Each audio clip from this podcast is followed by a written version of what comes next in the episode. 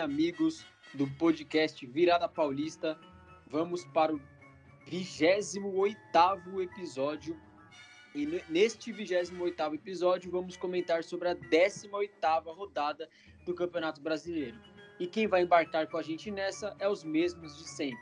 Se apresente aí, primeiramente, Thiago Baia. Salve, salve, rapaziada. Muito bom estar aqui mais uma vez e bora, porque como eu sempre digo, tem muita coisa para a gente comentar hoje. E em segundo, mas não menos importante, ele, Guilherme Campos. Salve galera, sejam muito bem-vindos. Está começando mais um episódio aqui. Espero que vocês gostem. Vamos agora para o quadro do povo, o quadro que todos gostam de ouvir, o nosso famoso Virada Indica. E eu vou começar aí indicando esta biografia ou, do, ou documentário, como prefira chamar, Ronaldo, que fala da história de Cristiano Ronaldo, o jovem sonhador na Ilha da Madeira, a craque do Real Madrid e três vezes eleito o melhor jogador do mundo. Nessa, né, nesse ano que foi eleito, foi eleito não, que lançou a biografia, ele era eleito três vezes melhor do mundo, mas no total foram cinco vezes, né? Cristiano Ronaldo, que é um atleta talentoso e obsessivo pela vitória, que ganhou seu documentário definitivo dos mesmos realizadores de Senna e M. Então é um documentário aí que retrata a vida do Cristiano Ronaldo desde o início ali da carreira dele até o estrelato no Real Madrid. Como saiu em 2015, ele era três vezes bola de ouro. Confiram esse documentário porque é uma lenda. Cristiano Ronaldo é uma lenda e o documentário dele é muito bom e muito importante para todos aqueles que gostam do esporte. Vou passar a bola agora para Guilherme Campos. Guilherme, qual é a sua indicação da vez? Eu também vou indicar um documentário que tá na Netflix também, que saiu recentemente. É um documentário de basquete, né? Pro Thiago ficar puto comigo, né? Que ele odeia que eu falo de basquete. Mas beleza. Chama hum, em inglês, né? Malice at the Palace. Mas em português ele foi traduzido, uma ótima tradução, né? Que fazem nos documentários e nomes de filmes da Netflix. Briga na NBA, uma tradução péssima, né? Mas ele retrata aí o, um jogo de 2004 de Pistons e, e Pacers, em que saiu uma confusão generalizada e um jogador acabou brigando com, com os torcedores lá. E aí saiu uma treta e deu uma, uma punição muito grande e tal. É muito legal acompanhar porque tem todo o contexto da história, por que, que isso aconteceu, que, que acarretou nos jogos anteriores para ter essa, essa rixa entre os jogadores, tudo é muito legal para quem gosta de basquete ou para quem quer descobrir um pouco mais, até gosta, mas não acompanha muito, quer descobrir um pouco mais sobre esses casos da NBA, sobre curiosidades, é muito legal lá conferir esse documentário. Indicação muito boa do nosso querido Guilherme. Ligação direta de Guilherme para Tiago. Tiago, qual é a sua indicação da vez? Por um pequeno momento, eu imaginei que o Guilherme Campos não iria falar de um documentário de basquete. Eu falei, putz, dessa vez ele vai me indicar alguma coisa diferente, alguma coisa nova, mas não. Mais uma vez, me decepcionando, Guilherme Campos. Mas bom, a minha indicação dessa semana vão para as Paralimpíadas, que estão rolando desde a semana passada. E o Brasil está aí numa colocação até que legal no quadro de medalhas, né? Em sexto colocado, com 10 medalhas de ouro, duas medalhas de prata, 15 medalhas de bronze, acumulando 30 medalhas no total. O Brasil tem ido muito bem nas Paralimpíadas, então eu aconselho todo mundo aí a dar uma força e continuar acompanhando essa competição.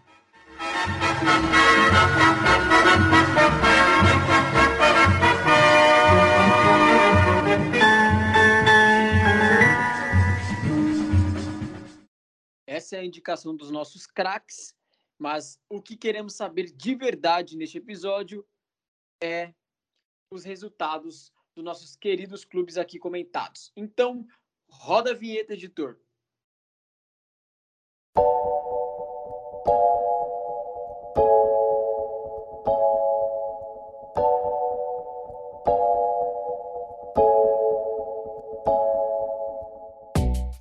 Vamos lá para Santos, mais especificamente Vila Belmiro, onde aconteceu um chocolate do Flamengo em cima do 11º colocado Santos. 4 a 0 com direito a quatro gols do Gabi, quatro gols. Então, foi simplesmente um chocolate. É, teve três gols do Gabriel e também teve um gol do Andreas Pereira estreante. E para comentar esse jogo, para passar a visão do que aconteceu entre Flamengo e Santos, nada melhor, nenhuma pessoa melhor poderia comentar do que Guilherme Campos. Então, Guilherme, comente sobre o jogo aí pra gente e dê as suas impressões sobre o time da Baixada Santista. É, a impressão que passa é só de um time que tem um técnico que insiste muito em, em coisas erradas, um técnico que é, é egoísta, né? E bem mesquinho, um cara que não tem humildade de reconhecer o erro dele e tentar mudar, humildade de ver a característica dos jogadores dele e tentar uma coisa mais mais apta, né, para eles que eles consigam fazer melhor. Ele quer jogar daquele jeito e ele vai insistir. E se você não faz o que ele quer, ele acaba exagerando, né, na beira do gramado ali, cantando o jogo inteiro, gritando o que, que os caras têm que fazer. E eu acho que isso às vezes ah, confunde os jogadores. Mas falar do Santos ultimamente virou falar mais do mesmo. É, mesma apatia, apesar de no primeiro tempo ter segurado a equipe do Flamengo, né, não ter tomado os gols, foram todos no segundo tempo. Não teve uma partida defensiva um pouco melhor, mas no segundo tempo que o primeiro gol é uma falha do Wagner Palha, que poderia muito bem dar uma bica na bola e tirar ali do, do campo, né, e afastar o perigo, mas não, ele quis dominar. E eu acredito Pode até ser loucura da minha cabeça, mas eu acredito que, que isso é um pouco que já tá na cabeça dos jogadores. Eles não dão bica para fora, eles não tentam outro estilo de jogo porque o técnico deles é um cara que gosta desse estilo de jogo, de sair jogando e grita muito, reclama, xinga eles de um jeito exaustivo ali na beira do gramado. Isso acaba entrando na mente do jogador e vira automático. Então acho que o falha, o, o Palha ali acabou falhando, né?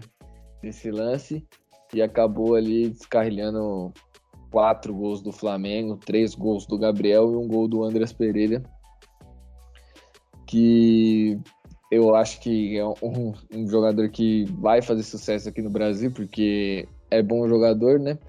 Mas tem toda a polêmica dele com o Santos, teve a polêmica lá do Gabriel também, que eu realmente não achei que o Gabriel estava errado, né, em comemorar ali, falando que eram convidados, não que dirigentes, né, eram convidados do Santos, que eu não entendo para que ter convidado no, no, jogo, sendo que não tem público.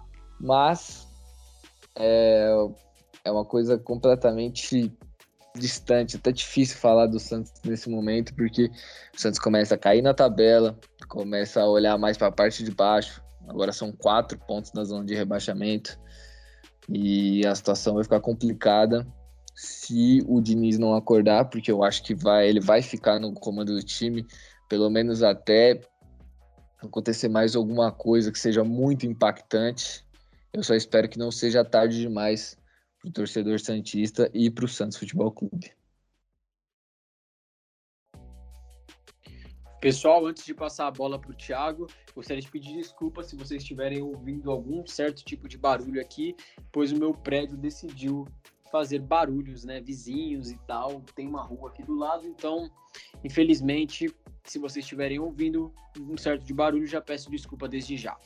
Agora, minha pergunta ao Thiago vai a seguinte: comentários do Guilherme muito tristes, muito para baixo, é, o que relata e é o reflexo da equipe do Santos hoje mas eu vejo muitos torcedores santistas descendo a lenha no Diniz no atual momento, que ele deve ser demitido já, que acabou a paciência com o Diniz e tudo mais. Mas a minha pergunta para você, Thiago, vai a seguinte: o elenco do Santos é para fazer coisa melhor do que já está fazendo?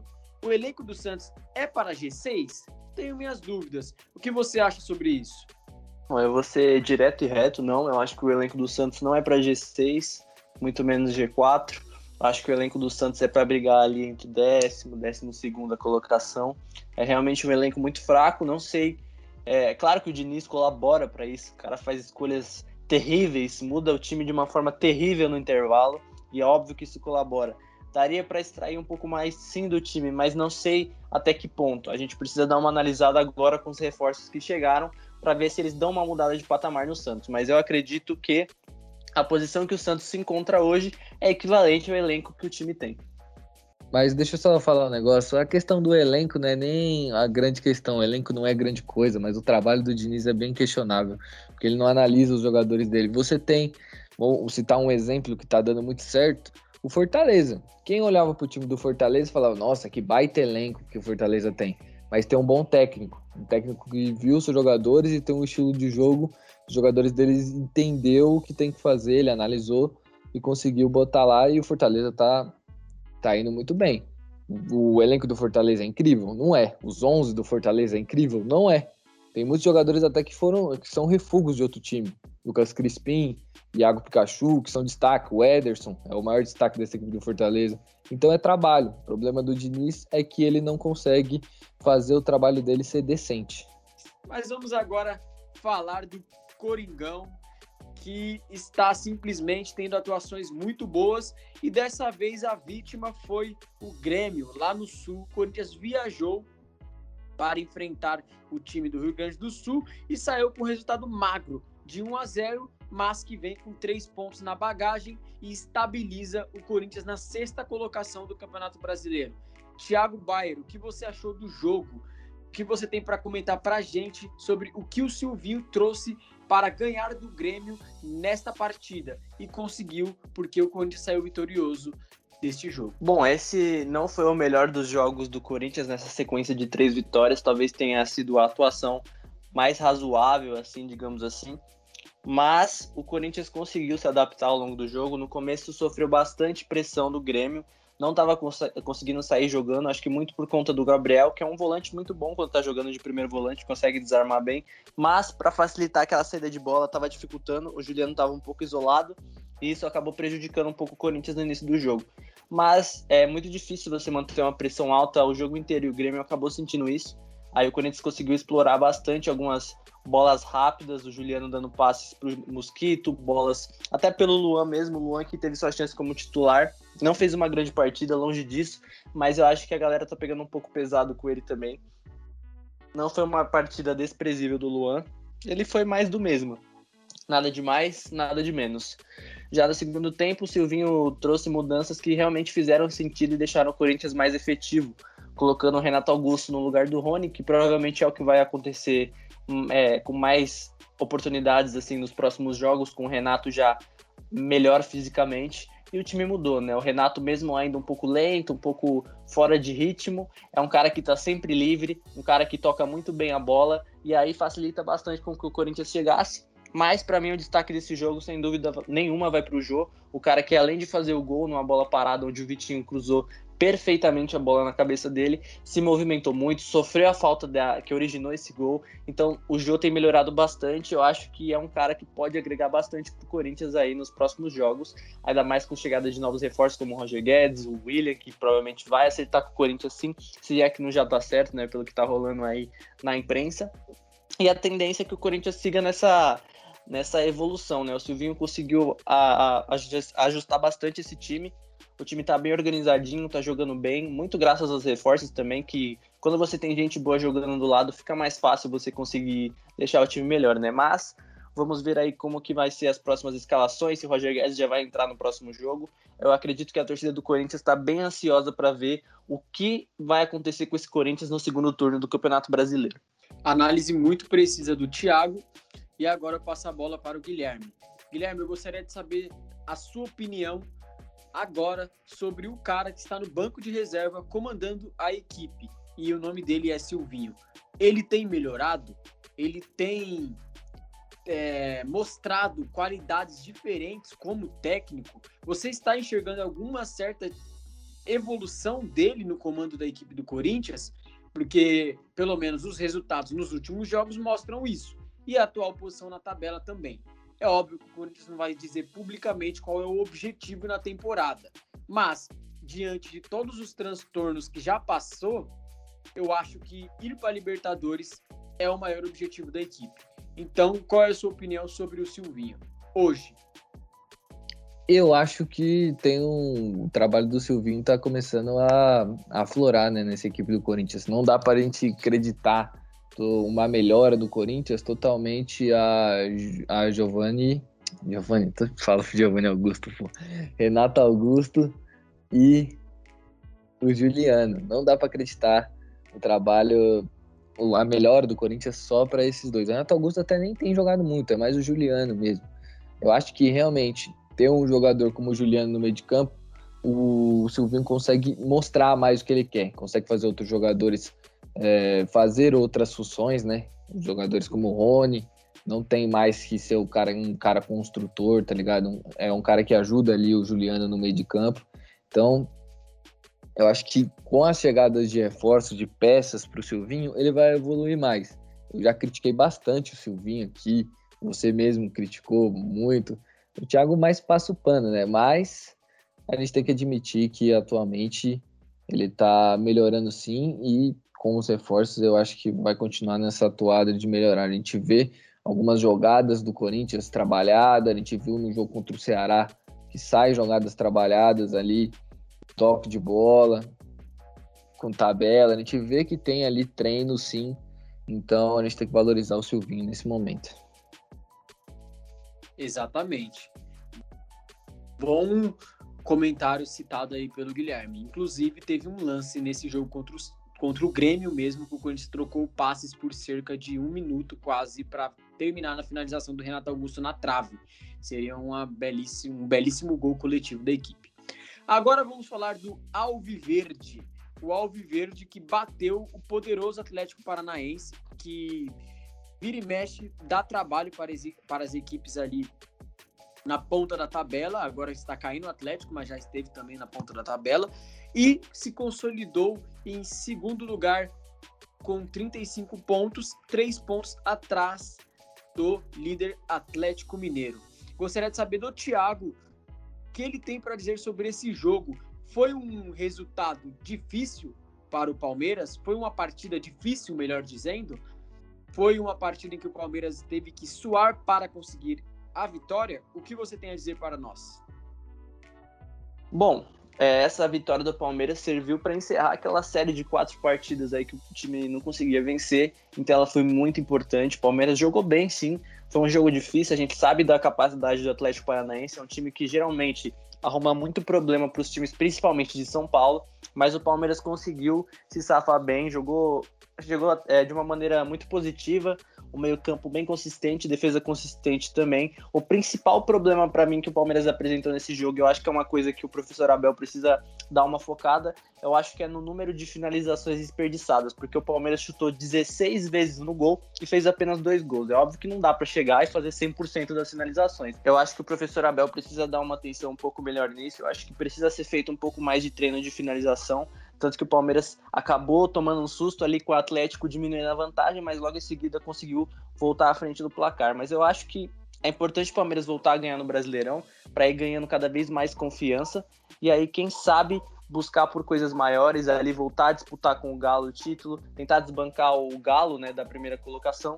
E aí, vamos ver no que o Abel consegue fazer com esse time do Palmeiras. Mas foi um ótimo resultado. Então é isso. Meu questionamento para você, Guilherme, vai o seguinte: o Palmeiras entrou em campo com uma formação em 4-2-3-1, ou seja, teve um homem de referência. Por boa parte do jogo foi o William e o Dudu, de certa forma, revezando também. Mas é uma posição em que muitos torcedores do Palmeiras criticam o elenco hoje, arduamente, a diretoria, no caso, que deve reforçar, deve arrumar uma forma de contratar um centroavante. Então, eu queria saber a sua opinião. Você enxerga realmente muito necessário a contratação de um centroavante para o Palmeiras nesse determinado momento? Porque o Palmeiras vem jogando com formações de referência, mas aparentemente a torcida não, não tem não tem ficado muito feliz com os jogadores que estão jogando ali nessa posição. Então eu queria saber a sua opinião. Realmente é a cereja do bolo que falta para a equipe do Palmeiras ou não? Ah, vendo as opções que tem o Abel, né? é a, a principal carência né, do Palmeiras. Eu acho que realmente, se o Palmeiras quiser realmente completar ainda mais esse elenco que é bom, precisa de um centroavante. Já que eu gosto do Luiz Adriano, eu acho ele um bom jogador, mas apesar da torcida do Palmeiras é, não gostar tanto, porque ele é um jogador que parece que não liga muito, não se importa tanto assim. É um cara que oscila até que bastante, mas é um bom centroavante. Mas não consegue jogar, não tá conseguindo jogar bem.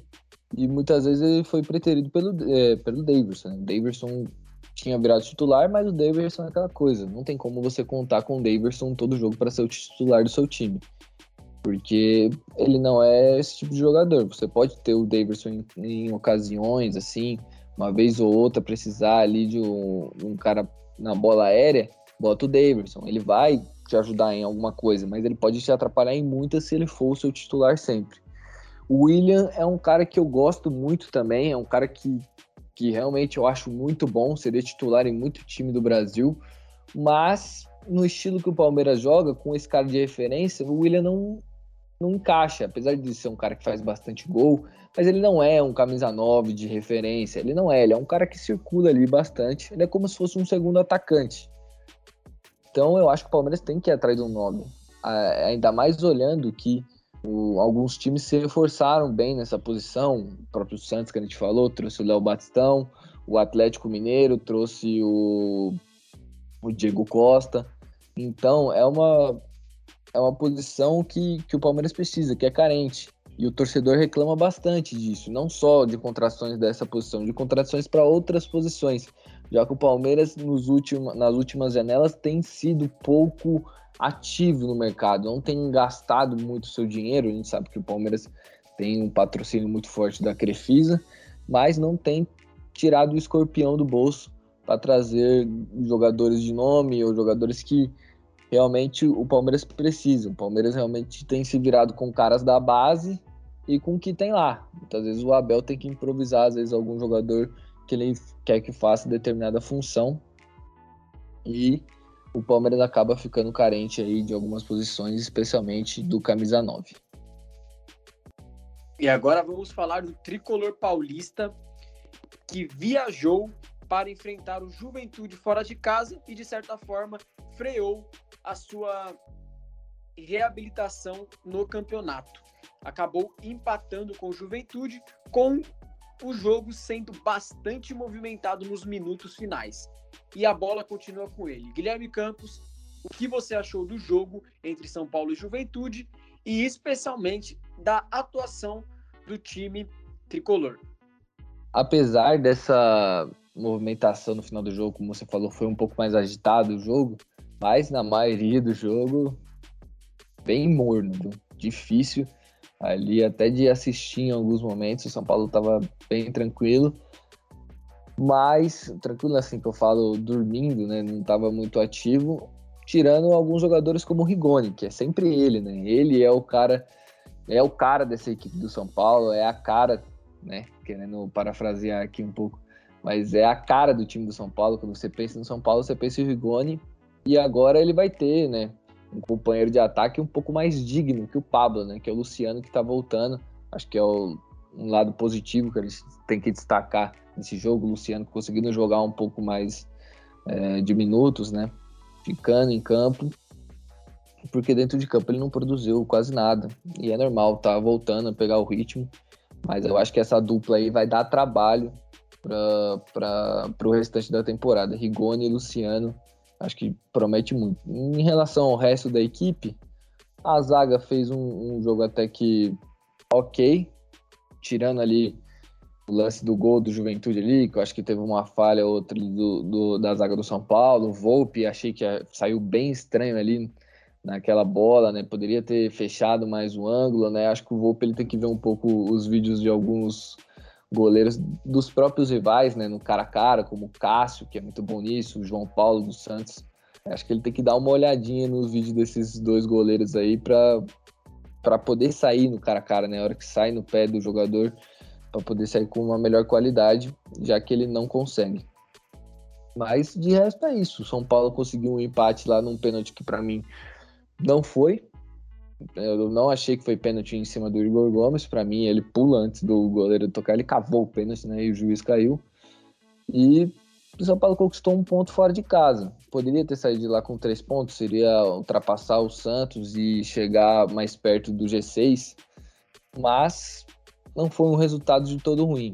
É ruim se você pensar que pô, o São Paulo saiu na frente, mas não fez muito para vencer também o jogo.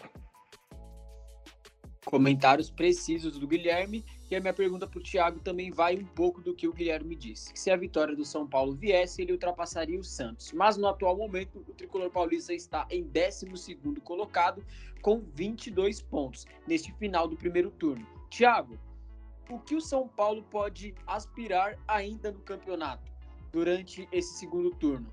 O São Paulo tem que ter como obrigação tentar alcançar o G6?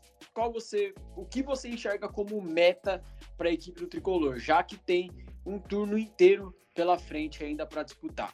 Bom, como o turno é bem grande ainda, né? O São Paulo pode olhar assim para cima na parte da tabela. Óbvio que não muito para cima, só um pouco, né? Eu acredito que o São Paulo não briga por uma vaga direta na Libertadores. O máximo que o São Paulo consegue alcançar é uma vaga indireta.